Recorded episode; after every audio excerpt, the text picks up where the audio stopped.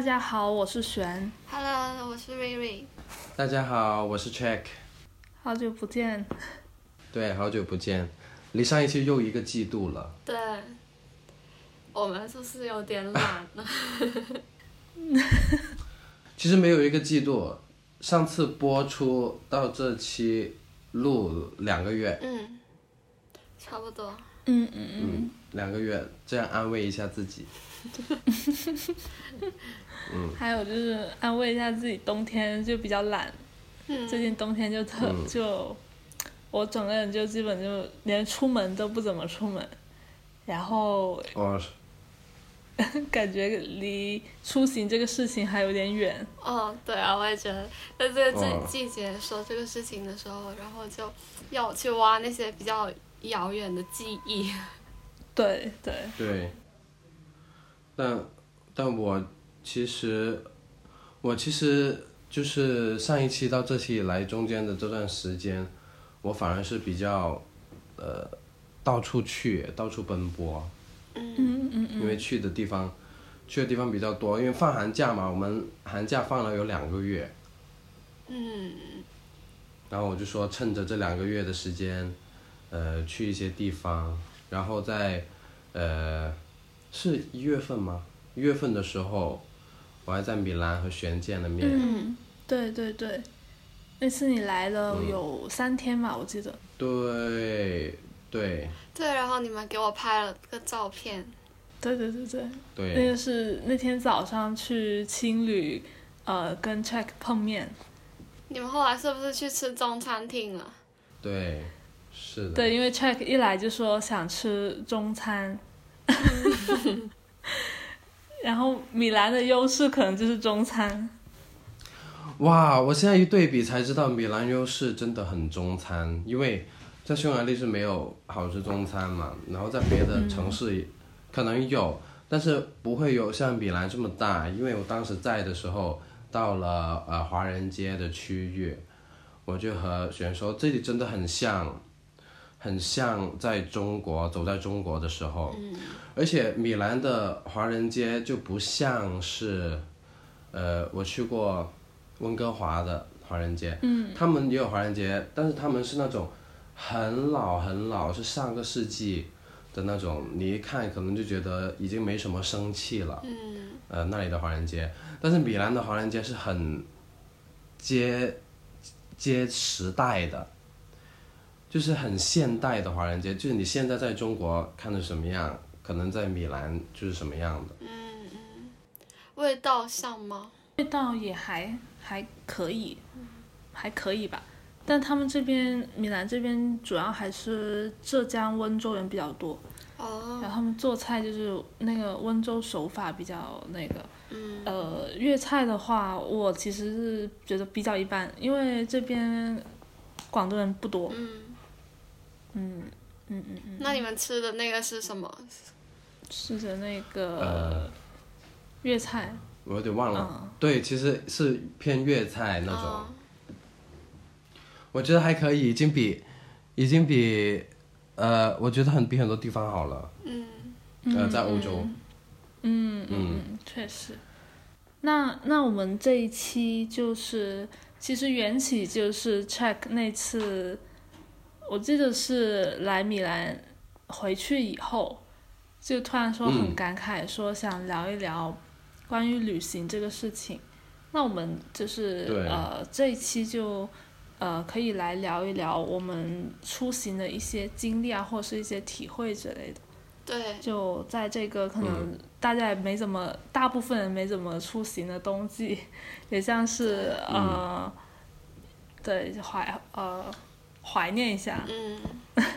对，而且，而且我觉得从今年开始，应该很多朋友都会，嗯，呃，有旅行计划。对对，对，对。特别是国内的嗯。朋友，就是嗯。可能，呃，之前刚刚经历过了疫情，然后，然后到了一个可能大家都就年底的时候，嗯，可能大家比较多人阳了或者在家里休息，然后现在大概那个也休息过了，可能往后慢慢就会有很多人会出行。但是在这之前，就是可能这三年里面，大家的那个旅行的经历都会很少，我觉得。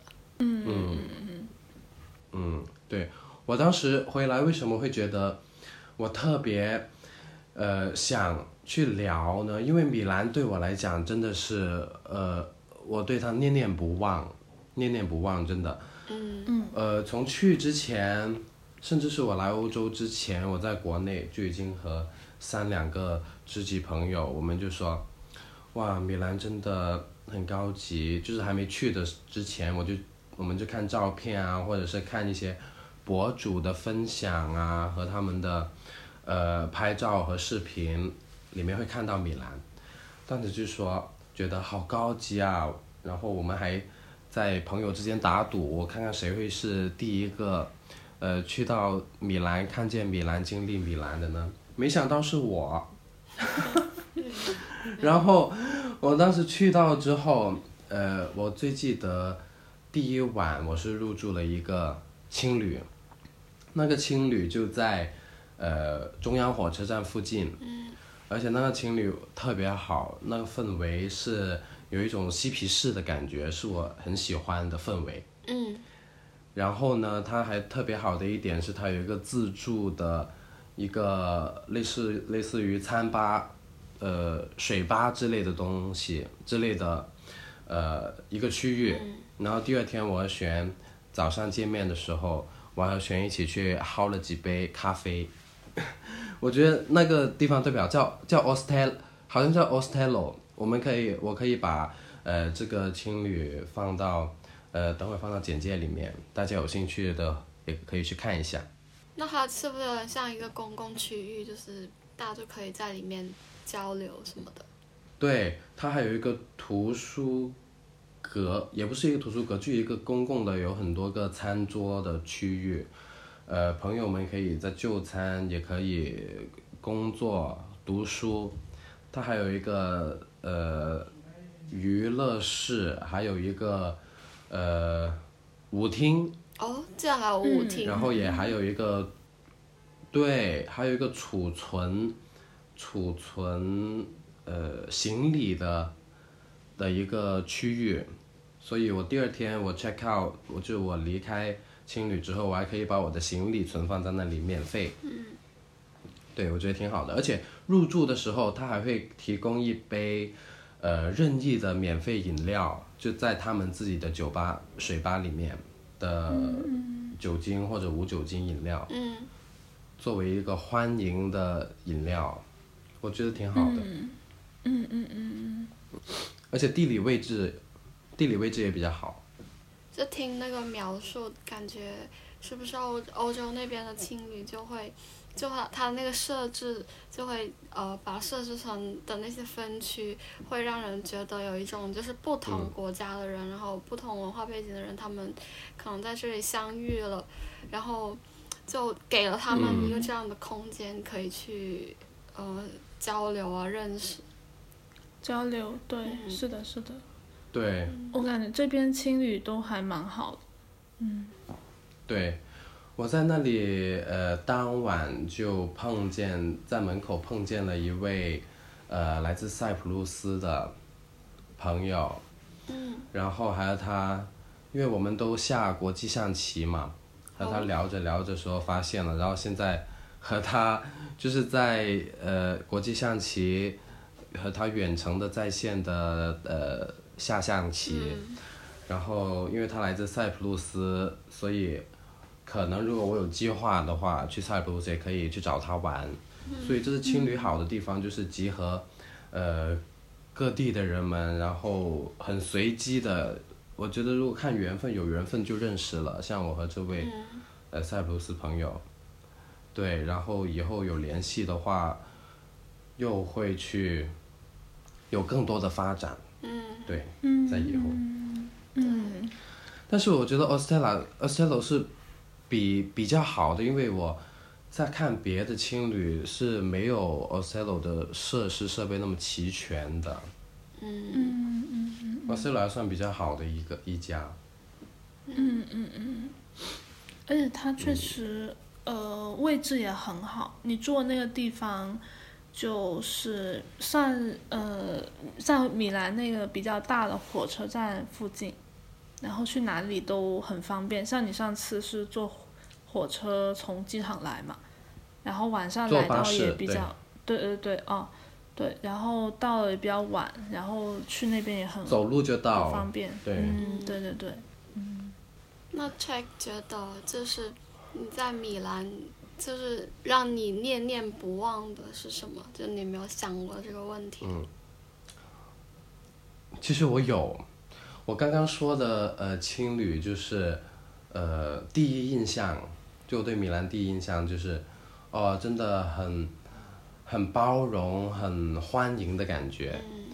那第二天呃和璇见面之后，到了。呃，中国城也是让我觉得很很惊讶，因为真的是和国内现在很像。我当时甚至看到了那个什么，呃，有美甲店啊，还有那个驾校之类的。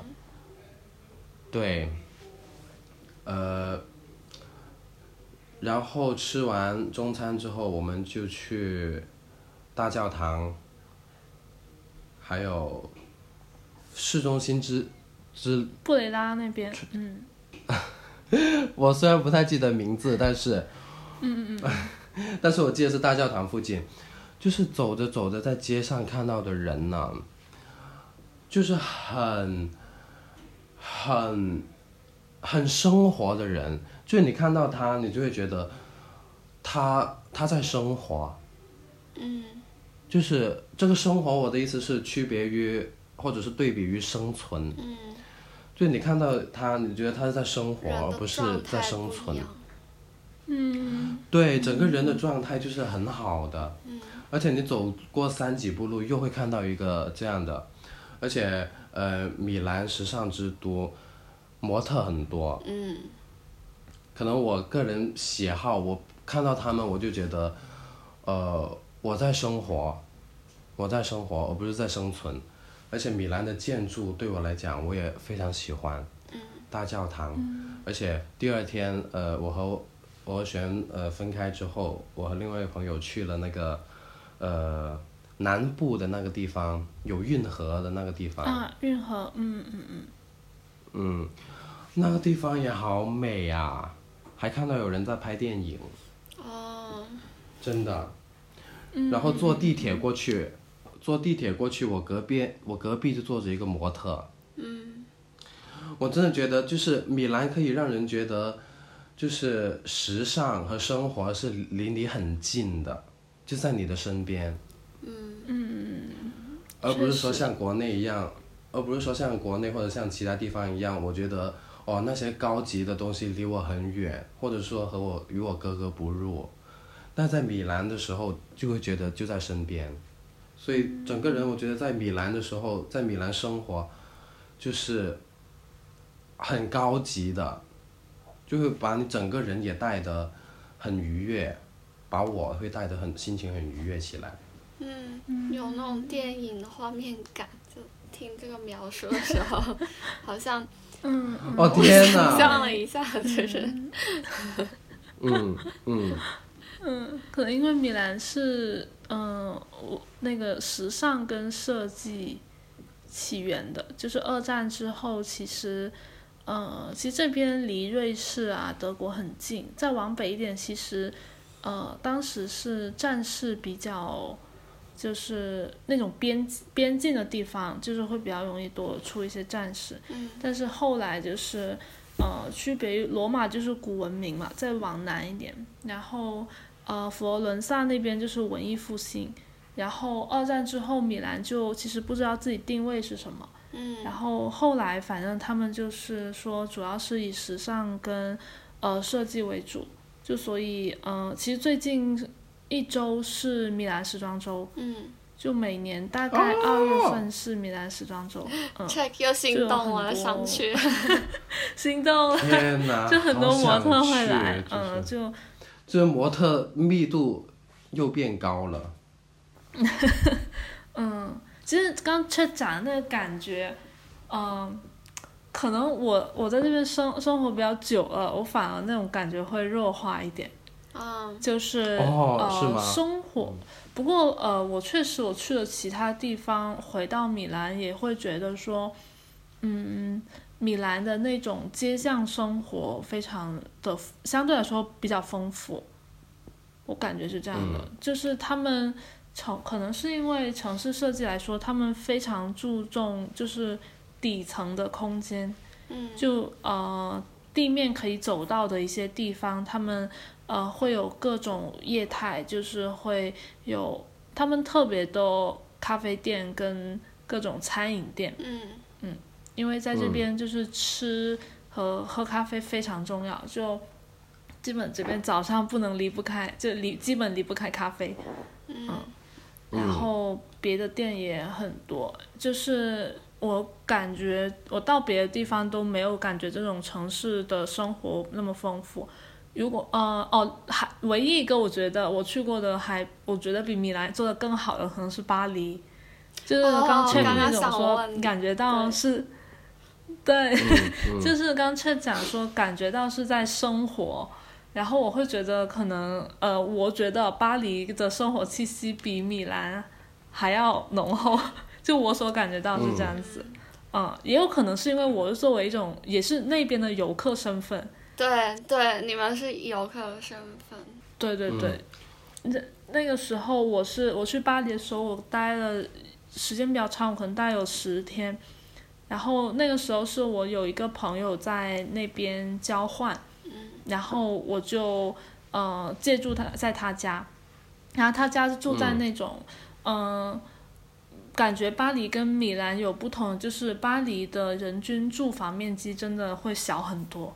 他们住的那种基本都是老房子，然后像我朋友他住的算比较市中心，然后住的那个房子就是木头房子，然后你走那个旋转楼梯上去就还会响，然后然后整个哦。人均面积可能、呃也比价格差不多的情况下比米兰要小一半这样子。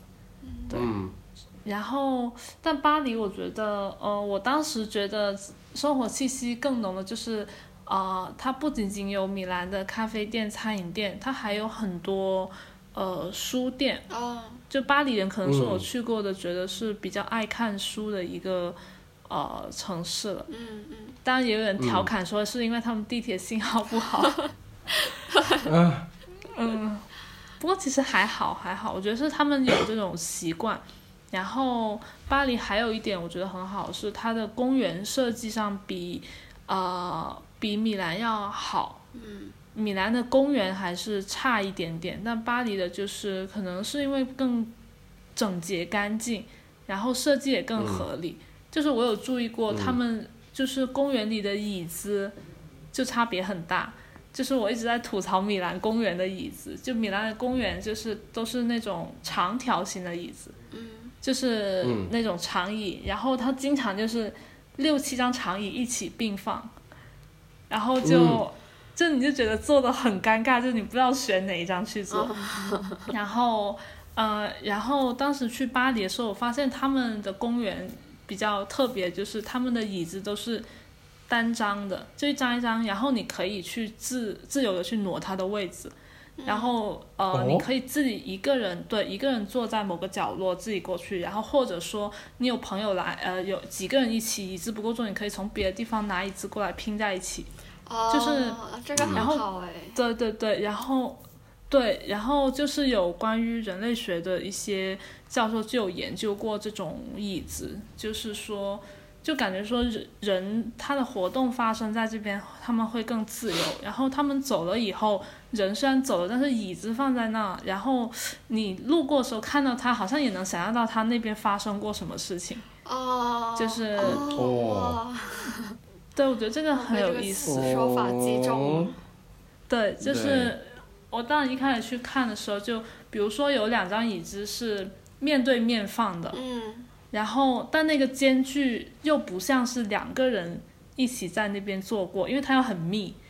那然后就可以想到，应该是一个人坐在那边，然后他把腿放在那张椅子。我就给你这种想象的哦空间。嗯，对对对对，嗯然后就这点是我当时去巴黎觉得特别有意思的一个观察，对，然后嗯嗯嗯 c h e 可能觉得呃，就是米兰对他来说就是印象很深刻的嘛。然后我的话就是巴黎对我影响还蛮大，就是嗯，我当时去算是一个半游客半居住这样子的一个状态。就我也嗯，嗯就也没有太赶景点，然后就周围逛公园逛一逛，然后去看看画什么的。嗯然后巴黎可能还给我一点就是，嗯嗯，他二十六岁以下，他大部分的馆都是免费的，就对青年人很美很友好。嗯然后它的他的一些不得不说，他的珍藏真的很多，嗯就是一些画，然后有各个时期的一些，嗯，我印象派啊，或者是呃现代主义也有。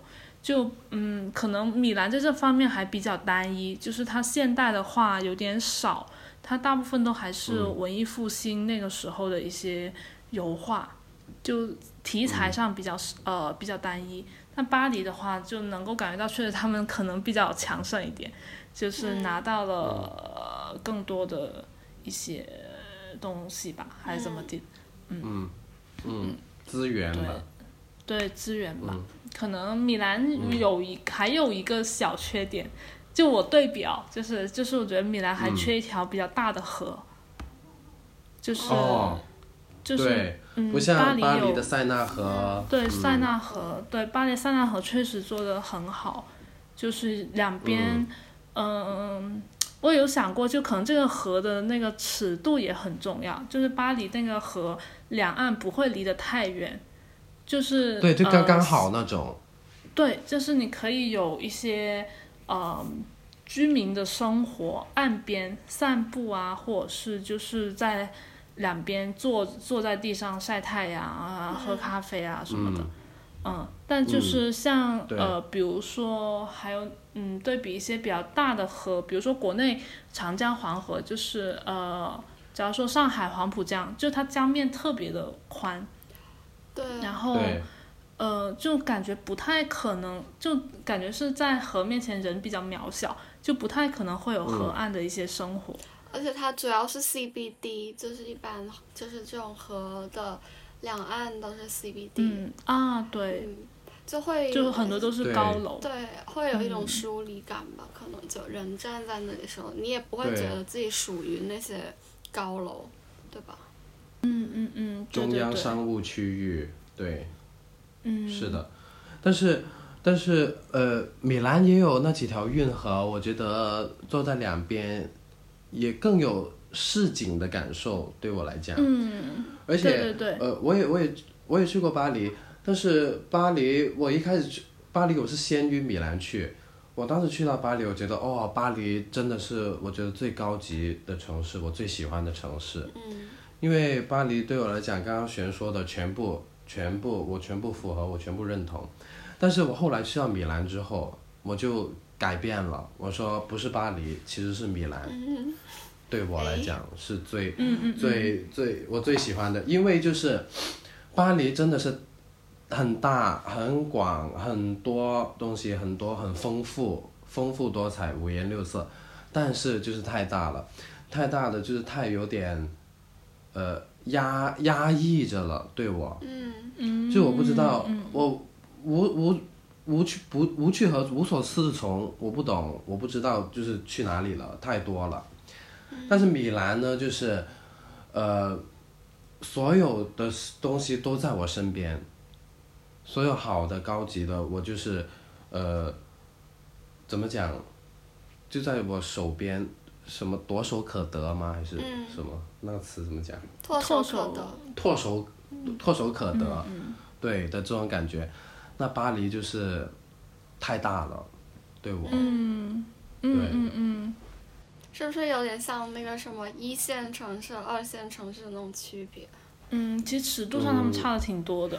米兰市区要比巴黎小很多，就是呃，刚 check 讲那个，就是感觉什么都能得到，还有就还有原因是它因为很小，所以它基本公共交通都能够到达，嗯所以你就会觉得什么都离自己很近。然后街巷也要比巴黎小一点，因为巴黎它之前那个呃，它做过一次很大的一次重新的城市规划，就它拉了很很强烈的几条轴线，就是很直的那种，但是古以前的那种街道它是都是弯曲的嘛。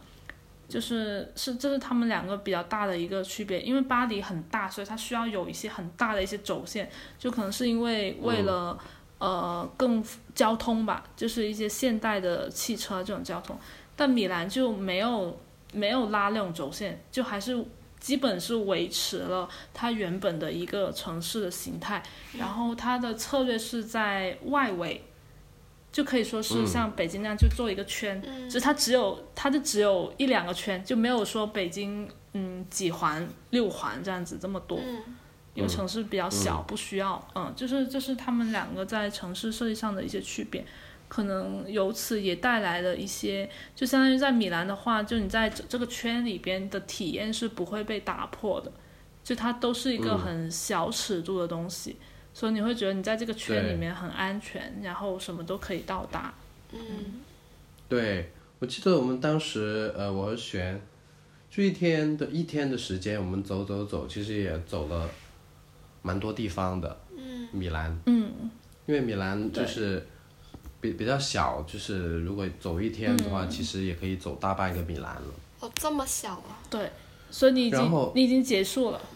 就所以，我待这边，我觉得没什么地方可去了。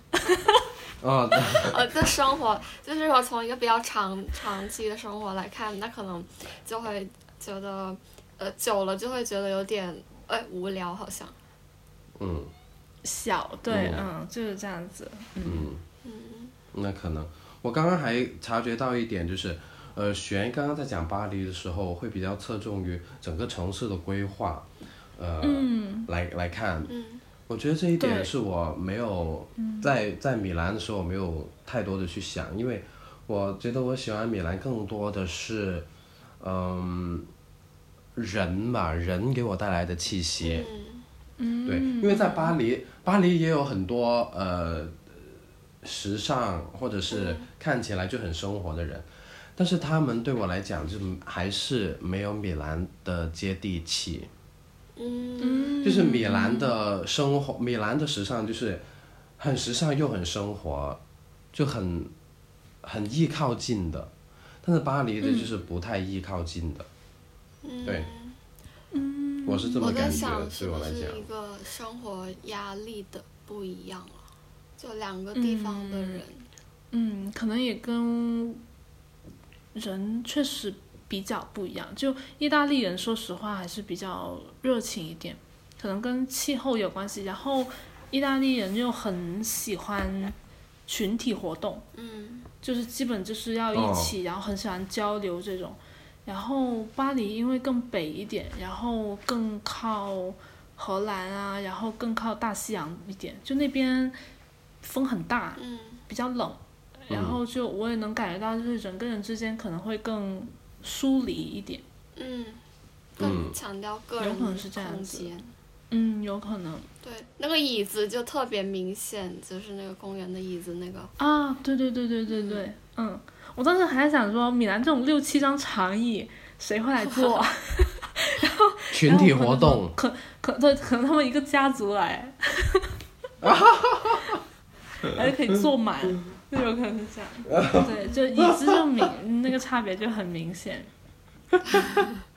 嗯，对，嗯，对，那 Vivi 呢？就聊完这边，我不知道，就是，呃，我可能，我我觉得可能，因为我虽然日本去了几次，但是就我没有以一个非常旅旅行的心态在。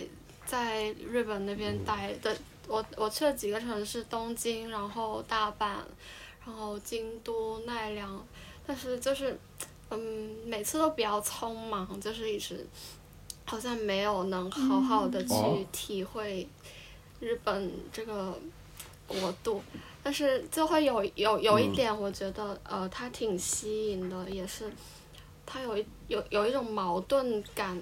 的存在，我觉得日本就是嗯，有时候你会看呃那些街上走的人，你会觉得他们呃神情很严肃，然后你能就会去想象他们的那个生活压力会不会很大，包括他们那些衣着都非常的统一，就是一个嗯很合群的一个，就整个社会的那个氛围都是这样子的，就会，但是嗯。也会有另外一面，就很开放又很，很就很活力。可能在东京的某一些区域，然后那些年轻人都比较奇装异着，就会，嗯，有一种很神奇的矛盾感。就是在日本，就是好像，嗯，两种不是不同，就各种各样不同的人，他可能都可以，都可以在这个国度里面生存，就是。还蛮神奇的，而且它的那个，呃，文化有很传统的那个部分，包括它建筑，但是它可能在它历史里面有一段就是西化的过程，然后它这两种文化碰撞在一起，然后就放在一个一个城市里面的时候，你会觉得还挺挺迷人的这种感觉，嗯，嗯嗯嗯嗯。听起来像是有一种割裂感，对对，就是一种割裂感。会不会是他们就是印象中日本好像是一个压抑了比较多的一个社社会社会的那种氛围？嗯。就是，但是就是我感觉在这种压抑之中，他们自己又反过来去争取了很多自由的空间，然后也创造了很多新的东西。就是这一点是我还蛮佩服他们的。对对对。我记得在在在米兰的时候，有一个日本的，呃，那个叫什么？东京的有一个东京的店，不知道璇知不知道？就在运啊运河那边是吧？对对对对，有一个。对对对。就是我觉得日本的文化输出还是做的比较好的。嗯。就是有很多，是非常好，有很多。呃，在欧洲的，呃一些城市，甚至是一些小城市，都有日本文化的店的存在，而且有很多人是喜欢日本文化。我当时在奥斯泰老师的青旅和我同一个房间里的，呃，有一位来自意大利南部的，呃的帅哥，然后他。呃，就和我分享，他的行李里面有一本，呃，日本，我看不懂是日语的文字的笔记本，然后他的衣服也是日本的品牌，所以可以看得出，就是，呃，日本的文化输出还是比较比较强大的。对，然后他们对于输入的那些文化也很包容，我觉得这点。就，可能也是造成他今天这个，就是，呃，这种文化的原因吧。就是他既现代，但是他又传统。嗯。嗯。对，我觉得也是。米兰回来那一次之后，呃，我碰见了这一位意大利呃帅哥，还有看了那个东京的店，我就觉得我又特别想真的去日本，去东京看一看。到底是怎么样的？嗯嗯，确实我感觉也是这样。就就呃，在意大利这边，就像上课，老师也会给我们举很多日本的例子，就建筑的例子。嗯。然后到嗯，很多大城市都有 MUJI，嗯，各种日日本的一些店。然后到。芬兰那边就更加，就那边跟日本的关系要更好。嗯。就是我碰到有，就会有有人就就是过来很友好问你，问你是不是日本人。嗯。然后听到不是以后，他们就是虽然也保持维持着那个表面的礼貌，对，有一点点的失落。对对对，就我能稍微感觉到一点点那种很，反正很微妙嘛，嗯嗯，但就是。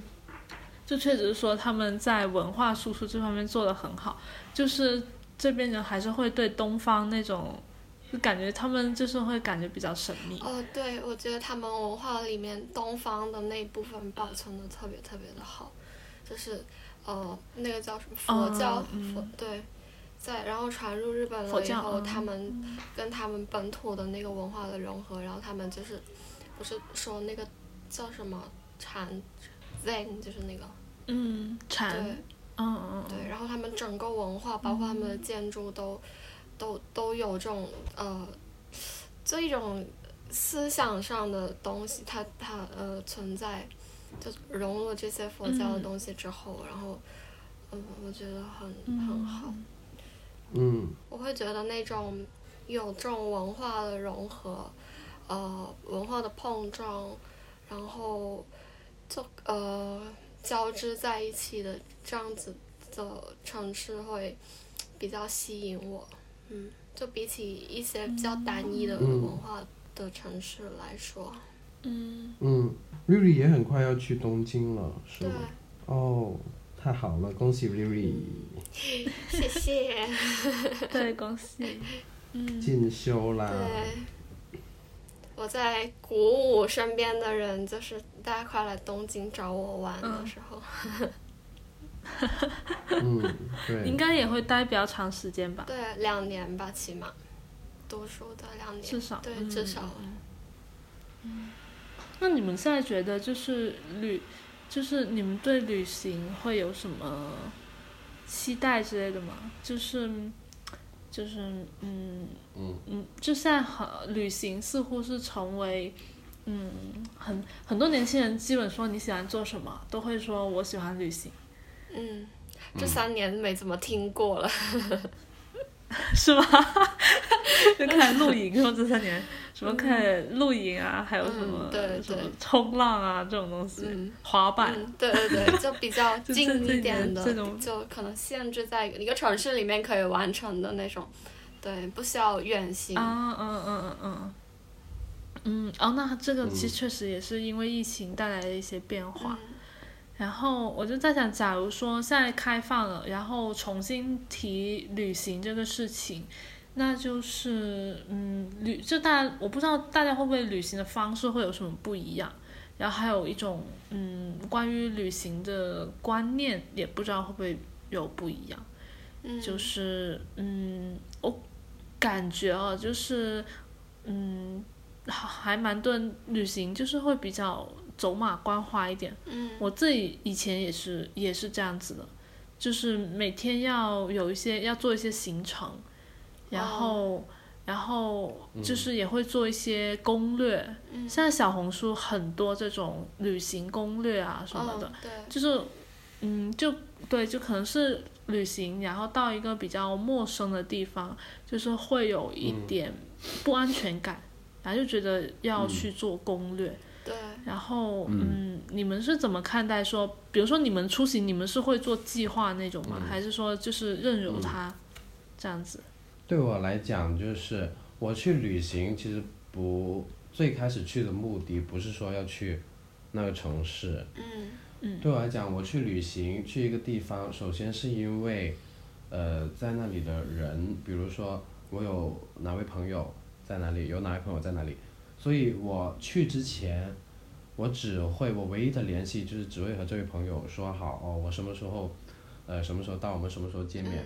所以我也不会去对这个城市做呃一些计划或者是呃攻略，因为我见到朋友之后，我们就会呃聊，就会可能去一些地方。其实主要是因为这位朋友，所以这位朋友无论在全球哪个地方，其实都一样的。对我来讲，嗯最主要的是和他见面，还有和他一起的时光。嗯呃，然后如果他是本地人，或者是他知道呃本地的一些资讯，那我们可以一起去逛逛，那就更好。但如果不知道的话，也没也没有关系，因为我觉得人的情谊会比较重要。因为旅行去地方，我以后也可以去，但是嗯，人之间的情谊，如果我在这一刻没有的话，那以后可能也会比较淡。嗯这是对我来讲，我去地方的的目的和意义。会不会就是有点像那个电影啊？就是那个 Before Sun Sunrise Before Sunset，然后他们就是啊，在三部曲是吧？嗯，对，就是他们在一个城市，虽然就在一个城市相遇了之后，然后就是一直逛，然后一直聊天，就没有干别的事情，对吧？嗯嗯嗯嗯嗯嗯，对有这，我就种有这种感觉。嗯，那个三部曲最近又重又就看了一遍。对，就哦，我还没是那看过这部种，电影。就是，但其实是爱情故事，就是讲说他们，我觉得很有意思的是，他跨了三个时间段，就是说他们，呃，好像二十多岁的时候在维也纳，嗯。然后怎么相遇的，哦。然后中间有十九年没有联系，然后就相当于演员在三十多岁的时候拍的第二部，第二部是在巴黎对吧，，巴黎，然后、哦。对，然后就中间见了一次，然后又断了，然后又过了九年还是十年，然后到他们四十多岁的时候是在希腊一个小岛上。对，就是我觉得这个还蛮有意思，就整个系列来说，就是在不同的年龄段，对，然不同后的人生阶段，嗯对对对，然后确实也是像刚说的，就是他更注重人跟人之间的一个交流，因为他整整个电影的叙事也是主要是他们在阐述他们的一些想法，就嗯城市反而他们所在那个城市变成是他们的一个背景。嗯，就可能是有一些、呃，比如说他们在呃最经典那个唱片店啊，然后还有什么、呃嗯，还有街边一些什么咖啡店啊，然后呃河边河上的船啊这种东西都是本地的一个缩影。但那个东西就是本地出发现呃嗯本地的一些事物，只是成为诱导他们交流的一个呃对，映衬。对对，嗯，就可能交流本身是更重要的。嗯，嗯，但是我感觉像这种在各地有朋友这种很很难呢，就是嗯，就我我之前也试过，就可能有两三个地方有朋友，就我也是那样，就是只要那个地方有朋友的话，我是就不做攻略，就是就是他们会给我一种安有安全感的感觉。对，就是嗯就是我我去就是有一个人在那边，然后呃，但也不是说他可以有什么资讯分享给我，只是我会觉得有个人在那边的话，就嗯万事都好解决那种感觉。嗯然后呃，就是我去哪里也没有那么重要，但是像假如我一个人出行，然后那个地方是陌生的地方。就我会变得很小心谨慎，嗯。就我可能出发前哦我会查很多东西，嗯。就是我感觉，嗯。我不知道你们会不会有这种感觉，反正我的话就是会哦。一个人出行的时候还是会，特别到一个陌生地方，我会有很很强烈的不安全感，嗯然后就希望说哦通过寻找资呃攻略这种事情来给我一种嗯。呃嗯，嗯嗯基本的保障这样子。缓解吧，对对。但对我来讲，我就会不，我就会选择不去，嗯，我就选择不去嗯这种这种地方。但是有的时候又是必须得去的，比如说我，我当时刚从呃国内到匈牙利的时候，我也是一个人，然后陌生嗯陌生地，但我当时也没有也没有查，对，应该也没有查。嗯然后就是我觉得呃来到再说吧，嗯来到再说。哦，可能我也有一个安全感，就是我觉得我学校在这里，对，我无论怎样，大不了就回学校。难道我从机场到学校的路都找不到吗？现在，呃，这个年纪或者是这个状态，所以对我已经很很久没有做攻略了。嗯，很久没有了嗯那我觉得嗯我会。就呃，日常的攻略不会做，但是我觉得房子会会做，就是我觉得有房子，就像璇说的，有房子就有安全，这对我来说就有安全感。就只要预定到了可以住的地方之后，就别的都没关系，我就可以我就可以在住的地方，然后我在附近随便逛逛，就是我只要有了这个点了之后，然后我就我就会觉得都其他都 OK，就不会有一些太大的，就是呃未知的那种事情发生。嗯嗯嗯嗯嗯嗯，对，而且刚刚璇说的有关旅行和安全感这个呃关系。我当时，因为我最近两个月一直在往外跑，然后我有一个同班同学，他在匈牙利，然后我是后来听到的八卦，是他和 一个共同好友讲，他说，哦，我一直在旅行，到处去，是因为我觉得有不安全感，所以我要去到处去走。嗯嗯我当时听到。我从来没有想过这个问题，但是我现在想一想，是真的吗？是因为我觉得在这里会有不安全感，所以我要去到处奔波吗？大家觉得有道理吗？我我觉得就是呃，他说的这种不安全感，不是你对你身处的这个环境觉得不安全，是可能你对自己呃。一直处在这样的一种不变的状态里面的这种不安全感，就是你可能会不会觉得想要让自己有更多新鲜的呃经历，更丰富的人生的经历？就如果可能一直待在同一个地方的话，就会就对这种一成不变的状态的不安，会不会是这样呢？哦，我觉得瑞瑞说的很有道理。嗯。对，如果说是不安全感的话，会是这样解读。嗯嗯。嗯，但是我后来又一想，如果我是一直待在呃宿舍里，就像我的一些其他同学一样，那他可能也会说，不知道他会不会也对我有另外一种评价呢？我的意思就是，无论我去或者不去，我都会被评价。嗯。我会有这种感觉。嗯，对，我觉得不去也可能有不去的不安全感，就是你可能对未知的东西比较恐惧。嗯，对，对，嗯，这可能是我的一种，我更我更多时候的一种状态，就是只要一直待在一个比较熟悉的环境里，对我来说是比较安全的。然后我日常其实也是我，我。不出门旅行的时候，我其实挺宅的，就可能就一直在家，然后摆弄一些很小的东西，就是做一些很向内的事情。然后出门的话，就对我来讲，出门是一件需要冲动的事情，就是可能我那几天特别想出门，然后。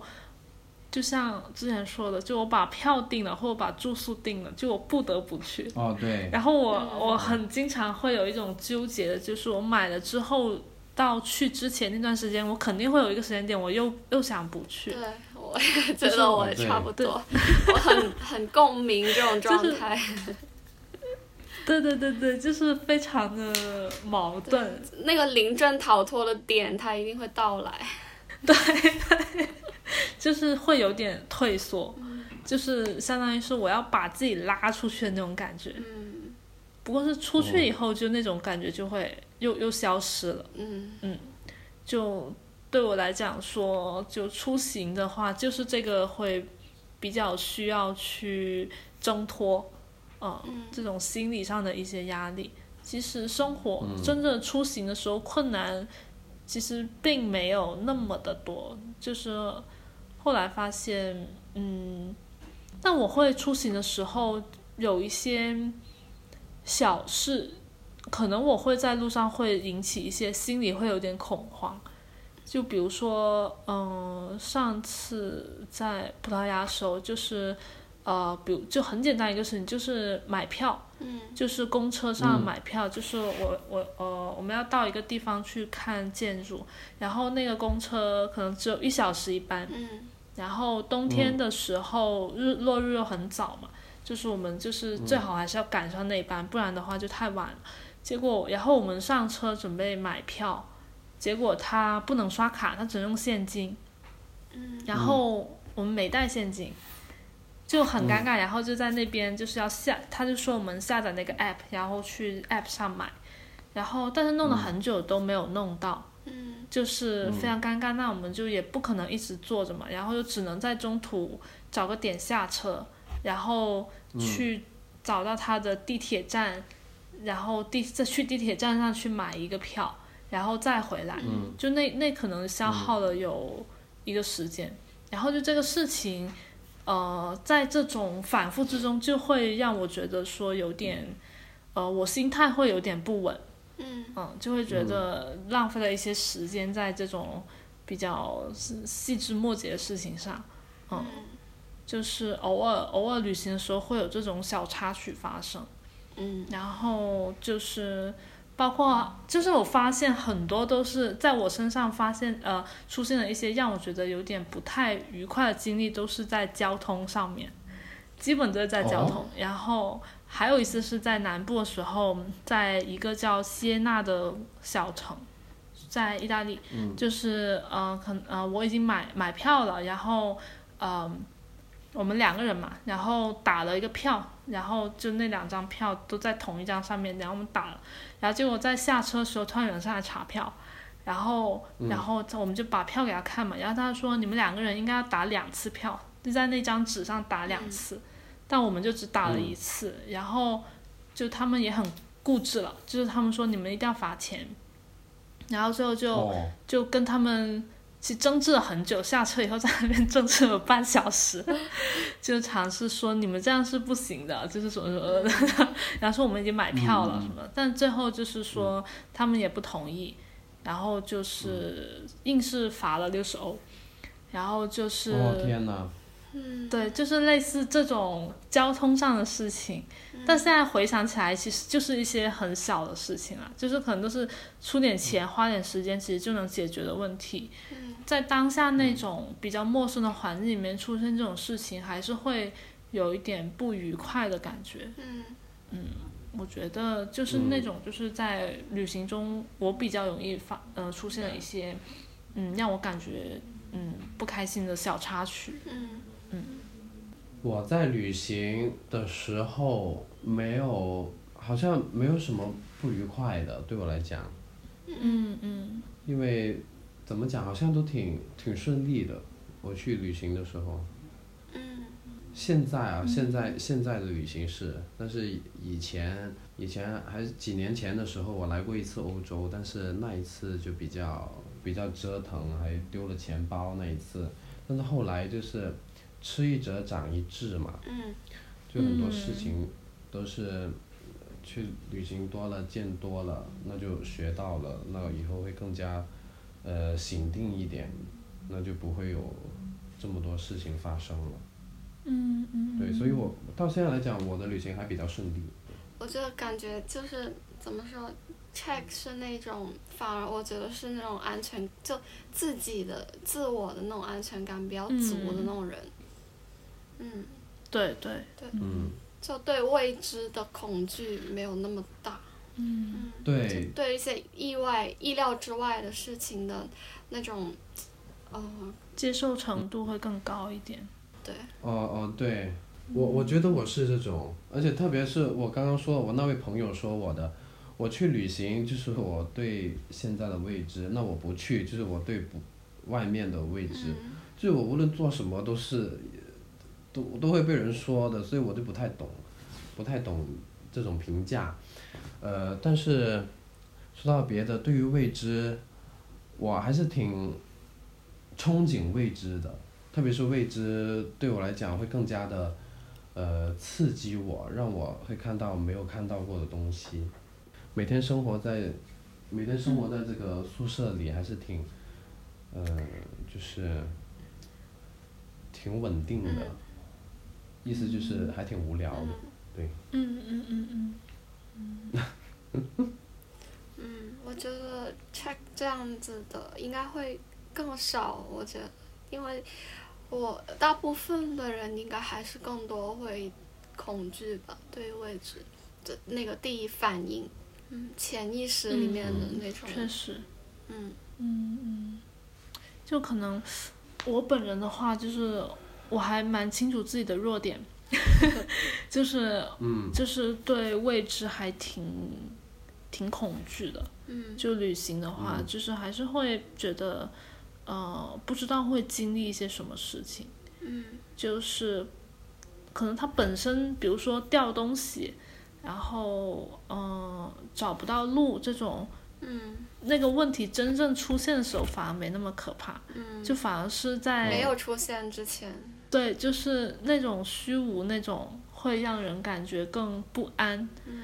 然后，嗯。但我本人又很矛盾，就是我觉得，嗯、像我旅行，我还是想去碰到一些新鲜的事情，然后碰到新鲜的事情，就意味着肯定是要脱离原本的那种秩序，就是肯定是要在一个比较新的环境里面，才有可能去碰到比较日常以外的事情。嗯就这个，就是这种对新鲜的渴求，跟我，嗯，我本身对未知的恐惧，就是他们本身非常的矛盾。哦，就是我不知道能不能解释为，就是像呃去之前那种临阵逃脱的那种状态，嗯跟突然很想去，就是他们一直在、在打架。嗯嗯嗯对我也好像也也也是这样子，还蛮共鸣这个的。我有时候去旅行，就算我没有没有朋友的时候，我也不会去制定计划，因为我想着，甚至是期待着，会不会有什么事情会发生。意思是嗯有什么意外的，或者是呃预期不到的事情会发生，所以我就不会去计划。嗯因为如果我计划了，我就会是自己一个人，可能在城市里独自走、独自逛。嗯但是如果有意外来临了，可能就是会更有多样性。嗯比如我在里斯本的时候，我我其实没有朋友在里斯本。哦，有一个朋友，我们吃完一顿饭之后，然后我后来的两天都是我自己在里斯本。嗯那我也没有，我也是没有去做计划，那也没有想到的就是，我也是在那个青旅碰见了，碰见了一些新的朋友，那我们就聊聊聊，然后是还一起去逛，还一起回来。我突然想到一个点，就是我觉得这个应该可能也跟性别有一定的关系。就是如果作为女性的话，你嗯，在一个陌生的城市的时候，就那种不安就会就会变得巨大，对，就对自己的人身安全的那种、那种不安。对，嗯有有，会有这种，也会。嗯就刚 check 说那个，就是里斯本，就是我上两周去了里斯本，然后我也是自己去住青旅，然后也是在青旅里面碰到有陌生人，然后聊天。就当时是上电梯的时候，然后有一个比利时小哥跟我聊，然后其实对方蛮友好的，但是聊完以后，但第一反应哦，我进那个电梯，我第一反应是有个陌生人男子跟我讲话。哦，然后我第一反应是会觉得，呃，你要说什么，嗯，就这种。但其实对方哦可能并没有什么，恶意恶意。嗯。但我本身就会觉得说，嗯，第一反应是说，呃，这个环境，这个聊天环境是不是安全？嗯，对，就是、就是那种跟陌生人聊的时，呃，一一接触的时候，首先是一种抵御的机制，就不嗯。会是一种嗯。很包放开容的一种环境，就可能很需要有一段时间的接触以后，才有可能说，我觉得这是安全的，那我可以跟你聊的更多。对对，就，嗯。但往往就是可能在自己旅行的时候，通常会在第一步就扼杀掉，就是可能是、嗯对，对，就就我感觉是，嗯，也有可能是女性出行的一个一种困境。嗯就呃，包括说呃，我突然想起，就是我之前嗯，在国内就是一个人旅行过两三次吧，就去那种哦，大城市还好，就去上海这种就还好。就我试过自己一个人去新疆，然后哦，去新疆，嗯。嗯，对，就、哦。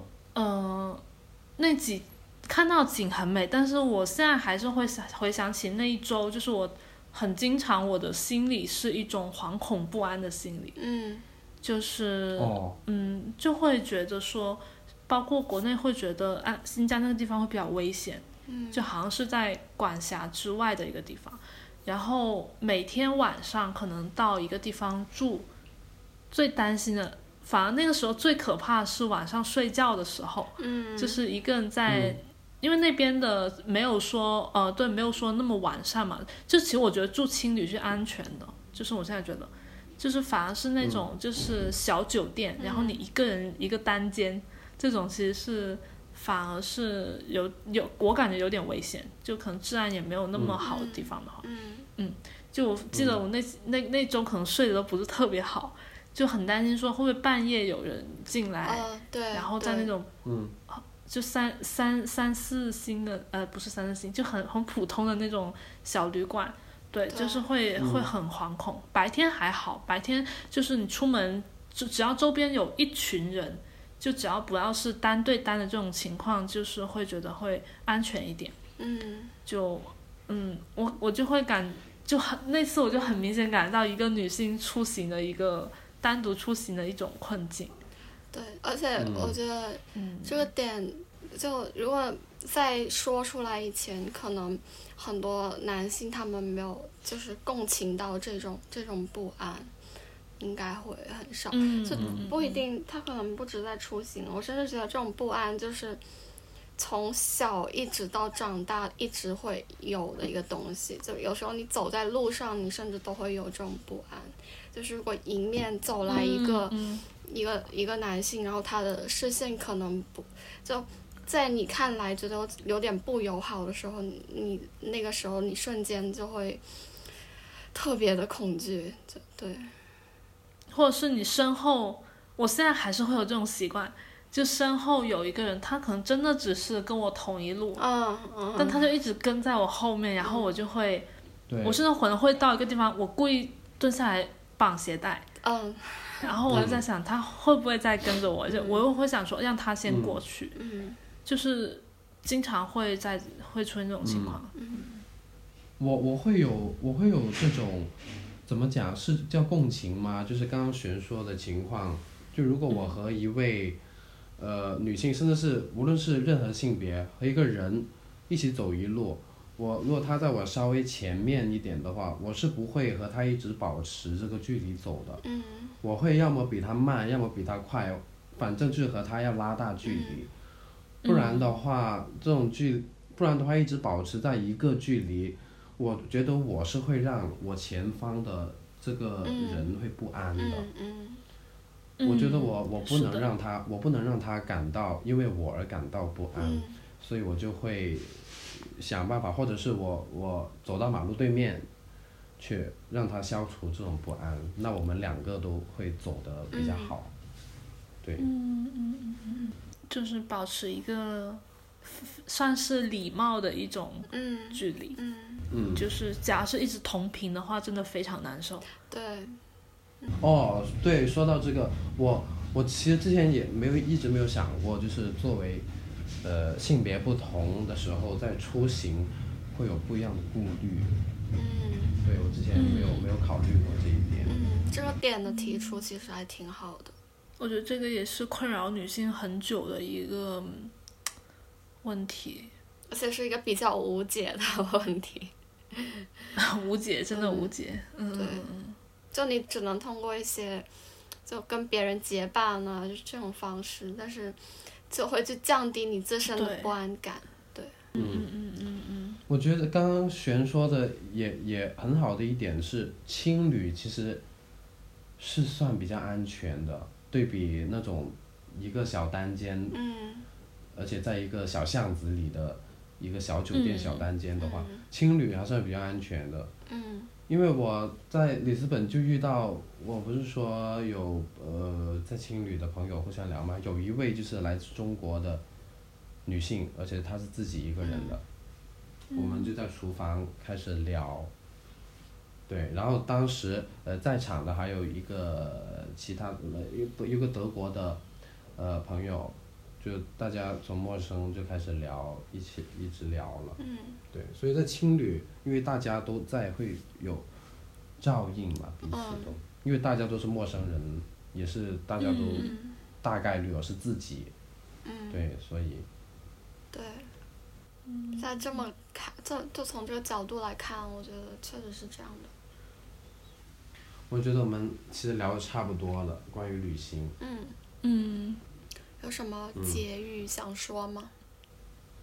就呃，就总的来说，我觉得虽然刚刚说了很多，嗯，女性，然后就是可能会出行的一些困境，但是就是嗯、呃我觉得旅行本身到一个陌生的地方，就是无论是它的文化还是饮食或一些别的人当地的人的一些特点，就是总的来说，到一个陌生的地方就去体验新鲜的东西，还是很值得的。